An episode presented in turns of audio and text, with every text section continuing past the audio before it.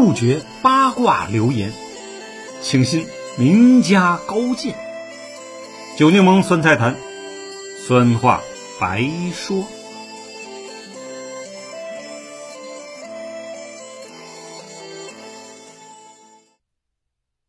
朋友们，大家好，我是酒柠檬酸菜坛。今天给大家讲一个呢，是上世纪的一个非常神奇。非常有意思的关于气功与特异功能大师的故事。上世纪八九十年代啊，有这样一个人，他对外宣传呢，自己能隔空取物，如意念制动，把饭呢装到别人的肚子里，从药瓶里呢不打开盖直接取出来药丸。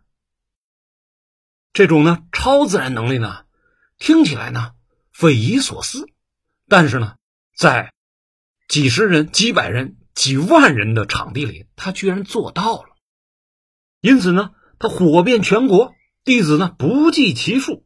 就是后来的气功大师王林啊，和他相比也有天壤之别呀。这其中呢，有两个人啊最为出名，一个叫呢张宝胜，还有一个呢叫严新。在首都体育馆呢代工报告里啊，就是啊。一边讲课一边发功治疗，全场呢哭爹喊妈的声音啊此起彼伏。上万人的场馆里啊，无论是工人还是军人，或者是科学工作者还是街坊大妈，基本都在这超强的气功的打击下，身体啊左摇右摆，大声哭喊。因此呢，这两个人啊也成了气功与特异功能的代名词。其中呢，地位最高、功力最强的这个人啊，叫张宝胜。他还呢被拍成了电视剧，书报刊杂志啊，那是连篇累牍啊。九柠檬呢，当年呢年纪还不大，但真的在中央一套节目里啊，你信不信？看过这批人的气功表演，一度呢还萌生了想去学一学的想法。一九八二年呢，张宝胜啊，由辽宁省委书记推荐给了北京的中央大领导。我认为啊，他是好意啊，因为当时大家都对气功和特异功能都充满了好奇甚至崇拜。住在西山大院的叶帅啊，很好奇，于是呢，就请张宝胜呢来家里表演一下，看看真假。果然，张宝胜的神奇功力啊！征服了在场的所有人。叶帅是搞情报工作的，对于张宝胜啊，可以隔着信封、隔着墙壁看见或听见里面的文字啊，他大感兴趣啊。如果果真如此啊，那么许多情报工作、谍报工作岂不迎刃而解了吗？一九八三年，我国科学泰斗啊。钱学森先生，本着严谨探求的态度呢，在国防科工委啊，专门成立了一个中国人体特异功能研究中心。以前呢是培训宇航员的，后来呢也没有资金，八十年代九十年代哪有钱呢？所以改成了特异功能研究中心。保密代号呢为五零七所。从全国呀各地收集了一批啊奇异人士。超功能人士，让科学家们进行观察研究，并希望呢能把研究成果用于军事侦察、武器研发的领域上。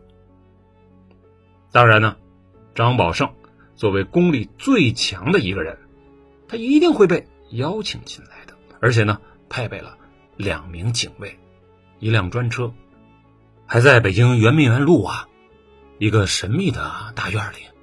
居住了下来。关于张宝胜啊，从前的传奇啊和走麦城的故事很多。九柠檬酸菜坛啊，准备用两集来讲。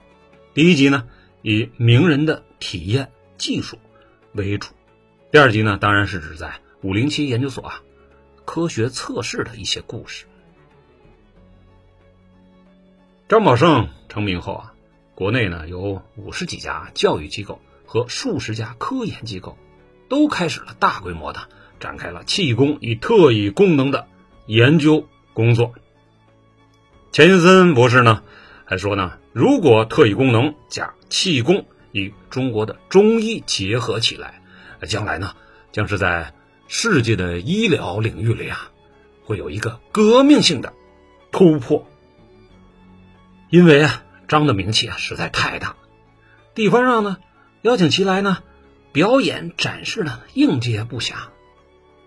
大小干部、大小名人请他吃饭合影的，远远超过前几年的我们的王林大师啊。那时啊，华人圈里的首富是李嘉诚啊。顶级明星是林青霞，二人呢也是约了两三次才见到了这位奇人。弱一点的呢，歌星齐秦、影星胡因梦、小说家琼瑶阿姨啊，也特地来北京等待数日，为求一见。好在呢，他们留下了一些文字，我呢就读给大家听一听。以下是胡因梦影星的描述。我曾经和大陆啊最著名的特异功能奇人张宝胜相处过二十几天，亲眼见到呢，宝胜用手指啊轻轻一摸，永不磨损的劳力士表面啊就留下了磨痕。密封的药瓶子啊，他随便一摇，里面的药片呢就从瓶底啊抖了出来。帮他修车的友人呢，不小心通了一块口香糖，卡在喉咙眼里，请求他帮忙。他呢，只是一个手势，黏黏的口香糖就瞬间出现了那个修车工人的衣领上。我的母亲啊，请他呢用那些火功能啊、火罐啊治疗他的关节炎。宝胜呢烧了五次，母亲的膝盖啊就开始出现了淤积物。他用的方式呢，很像我以前结识的一个叫唐师傅的，但是呢。功力明显要高一些，因为他不像唐师傅用自己的真气治病，他是一个管道，似乎有无形的外力在帮助他，所以呢，他的吸淤大法显得轻松又潇洒，毫不吃力的，左手叉着腰，右手在火攻之后，瞬间便吸出了患者穴位里的淤积物。只见呢，淤积物的颜色。从灰黑到乳白，一次比一次干净。当淤积物呈透明状时啊，宝胜表示病已经治好了。有一位从洛杉矶赶到北京请宝胜开顶的气功师傅，刚好是我从前的教我气功的一位老师。他告诉我，宝胜的火功啊，可以把头部的经络打通，但是。听说非常疼痛啊！我说，我也要试一试。胡一梦接着说：“烧头之前啊，宝胜拿了一叠卫生纸放在我的头顶。当他把右手的手指啊放在我头顶时啊，卫生纸啊立刻蒸发的开水一样冒出了热气，但是没有着火。那一刻，我感觉有一股无形的热力。”钻进我脑袋里，勉强的形容吧，就像一个烧红的炭呐，放在我头顶，疼得我眼泪都流出来了。这时啊，老盛对我说：“你受不了了，让我给你一点冰啊。”话还没说完，一股沁人冰凉的感呢，立即钻进我的脑子里。接着，他要我躺在床上休息两个小时，在那两个小时里啊。我的脉搏跳动啊，就像严重发炎时了一般，咚咚咚的跳得我哑口无言。那种疼痛感是顺着神经啊遍布我全身的。我半生中啊，从未体验过那样的滋味。这项大胆的实验算是成功了一半。我头顶阻塞的经络在十天后开始畅通了，但是几个月后又阻塞了。因为内脏里的毒素啊尚未完全排出。宝胜说呀：“如果我能忍得住，烧上三回，他所有的特异功能就可以转到我身上了，也是转到了胡一梦身上啊。但是二十二天下来，我观察到他的特异功能呢，并不能解脱他内心的烦恼，也无法开发他深思的智慧。然而，不可否认的，他的能量呢，比一般人高出太多了，反应和速度啊，也比一般人快。但他呢，比较自我。我后来呢，打消了继续开顶的念头。我总觉得，神通是智慧的副产品，顺着自然的了悟，慢慢开发出来，应该才是正道。不过呢，我母亲的期待呢，从此灵光了许多呀，走起路来比以前快好多喽。以上呢，内容呢是台湾影星啊胡一梦的回忆。胡一梦呢，就是李敖先生的前妻啊。下面呢是琼瑶阿姨来北京写的一段见张宝胜其人的记述，我读给大家。早在抵北京之前啊，初霞就在我的节目单中间。加上了这样一个节目，你一定要见张宝胜。张宝胜是谁啊？新涛啊，不解的问。新涛是琼瑶的老公。哎呀，你们居然不知道张宝胜啊！初霞对于我们如此的孤陋寡闻，简直有些受不了。不知杨杰也就罢了，居然连张宝胜也不知道，他只好详细的为我们解释。张宝胜啊，是个特异功能的人啊。关于他的传说和故事太多了。他可以在阳台上让街上的车子啊走不动，还可以把几里外的苹果啊拿到自己的手里来。啊，初霞，我心直口快的接口说：“这个不叫特异功能啊，我们叫它魔术。这不是魔术啊，绝对不是魔术啊！”朱霞和程来几乎同时喊出来的。是魔术就不稀奇了，在北京啊，他们还成立了一个研究中心呢，专门研究这个人的呃特异功能呢。听说呢，还准备造什么武器呢？假如是魔术啊，早就被拆穿了。他会为人治病，他的手指头啊，呃，可以放在火上烧啊，烧这东西他也没有事。有这种事？你见过他几次啊？哦，哦，一次也没有见过。朱霞沮丧地说：“见他并不容易啊，我们安排了几次啊，都没有见到。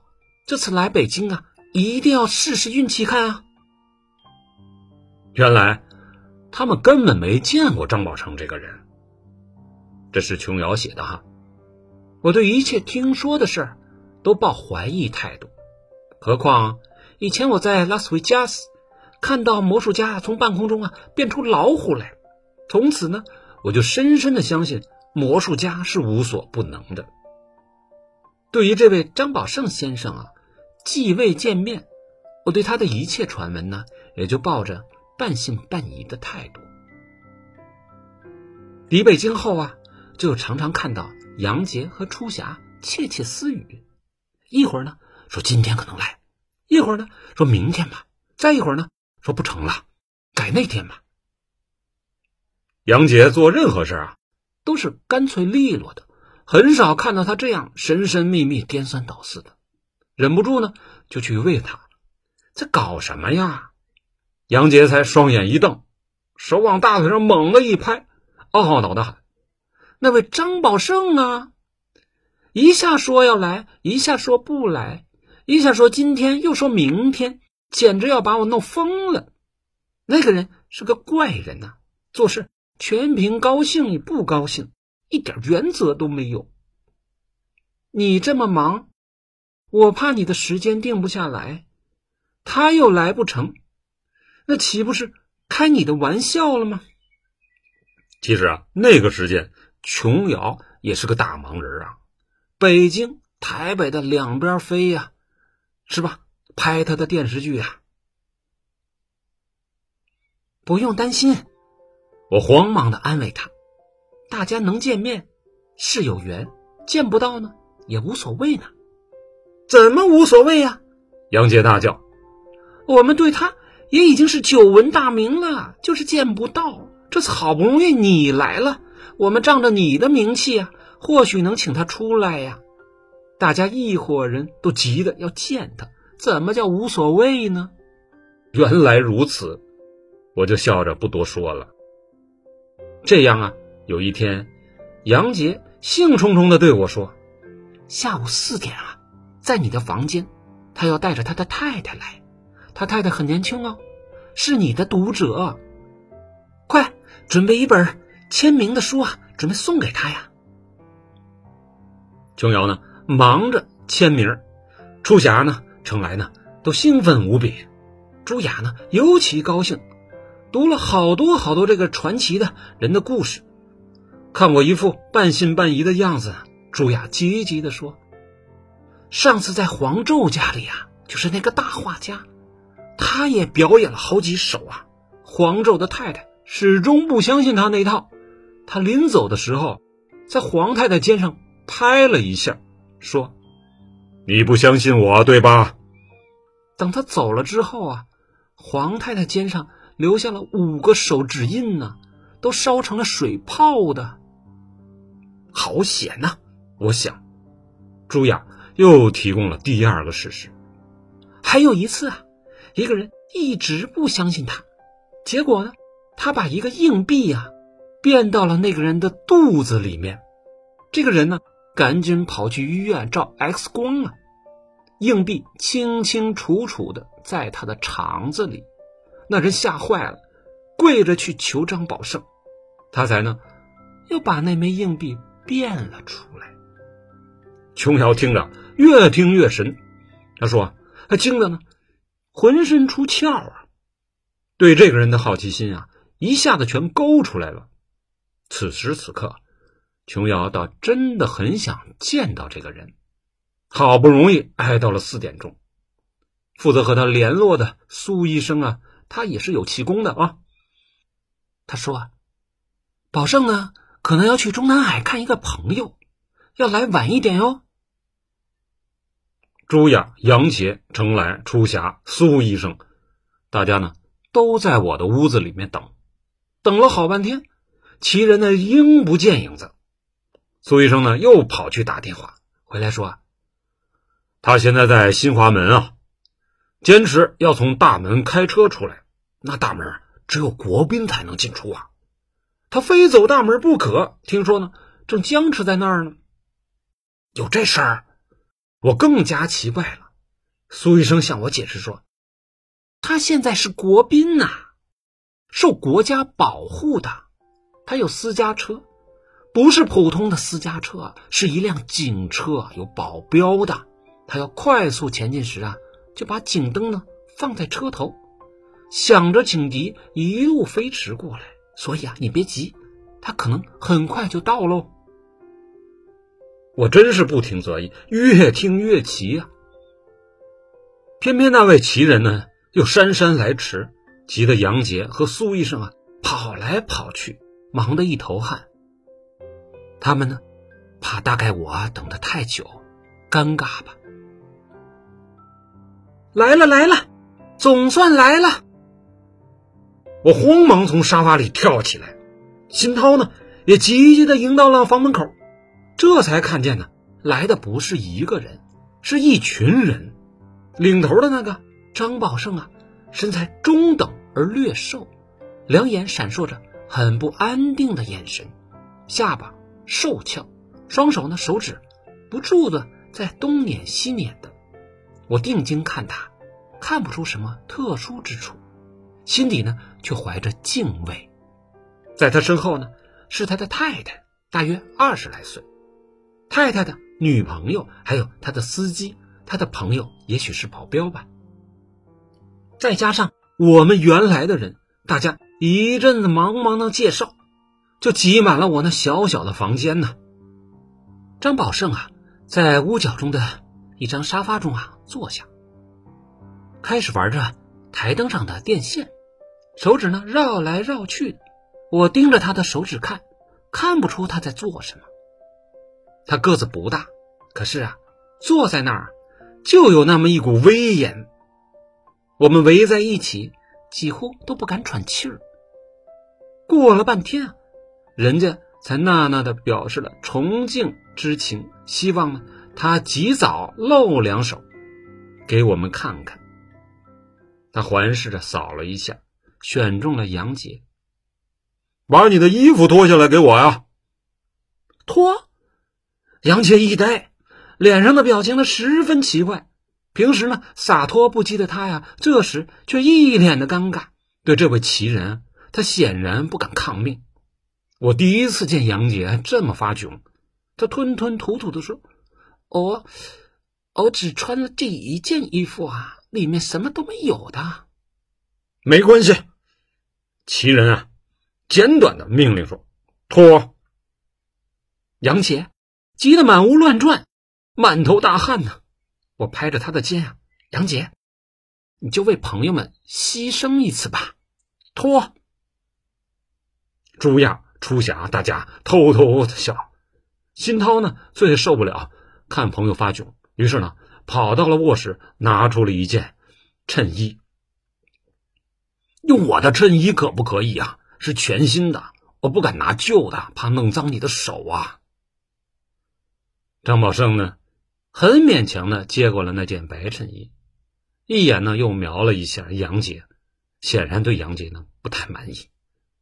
之后呢，宝胜就用手指轻轻的捻着这件白衬衣，大家的眼睛目不转睛的盯着。只一会儿，衣服呢开始冒烟了，再一会儿，这衣服竟然着起火来了，火车急急的往上窜。几乎烧到了张宝胜的手啊！但是呢，他丝毫不怕。这会儿没有像现在管理的那么严，屋子里烧火当时是可以的。火势呢依然凶猛，大家怕引起火灾，急忙扑火。扑完之后呢，大家都有些目瞪口呆。张宝胜啊，转向了杨杰：“你的衣服。”还得脱。我杨杰一愣，这才明白，他非脱不可了。他不敢再和其人啊讨价还价了，怎么办？于是跑进了我的卧室，挑了一件衣服穿了出来，而我的那件呢，递给了张宝胜。结果呢，这件衣服又被张宝胜。给烧了，一连烧掉了两件衣服，大家对张宝胜呢已肃然起敬了。但是呢，就这样呢，感觉还是不过瘾，大家又要求啊他表演点别的。他吹吹手指头啊，简短的说了一声“名片”，一声令下，七八张名片呢都递到了他面前。他选了程来的那张，翻来覆去的研究。对程来说呀，金边的，怎么有金边不行吗？程来毕恭毕敬的问：“不是不行啊。”张宝胜呢，谈谈名片，金边的太考究了。他把名片呢交给了程来，折起来。程来慌忙的折起了名片，折成了小小的一团。宝胜呢又说：“放进嘴里。”嚼碎它，程来呢立即应命，努力的嚼着名片，使劲的嚼，那个样子很可笑啊。宝生又说：“可以了，吐出来。”程来很不好意思的把粘着唾液的那个一团脏脏的名片吐了出来。张宝胜呢接在手里，慢慢的揉搓，一点一点的揉搓。过了一会儿，这张名片居然复原了，名字逐渐逐渐的清晰出来，金边也逐渐逐渐的出现了。无论如何，这不是掉包啊！琼瑶阿姨被张宝胜的奇功呢，还是震惊住了。表演完毕呢，大家不约而同的鼓起了掌来。这位奇人呢，耸耸肩，一副小 case 的样子。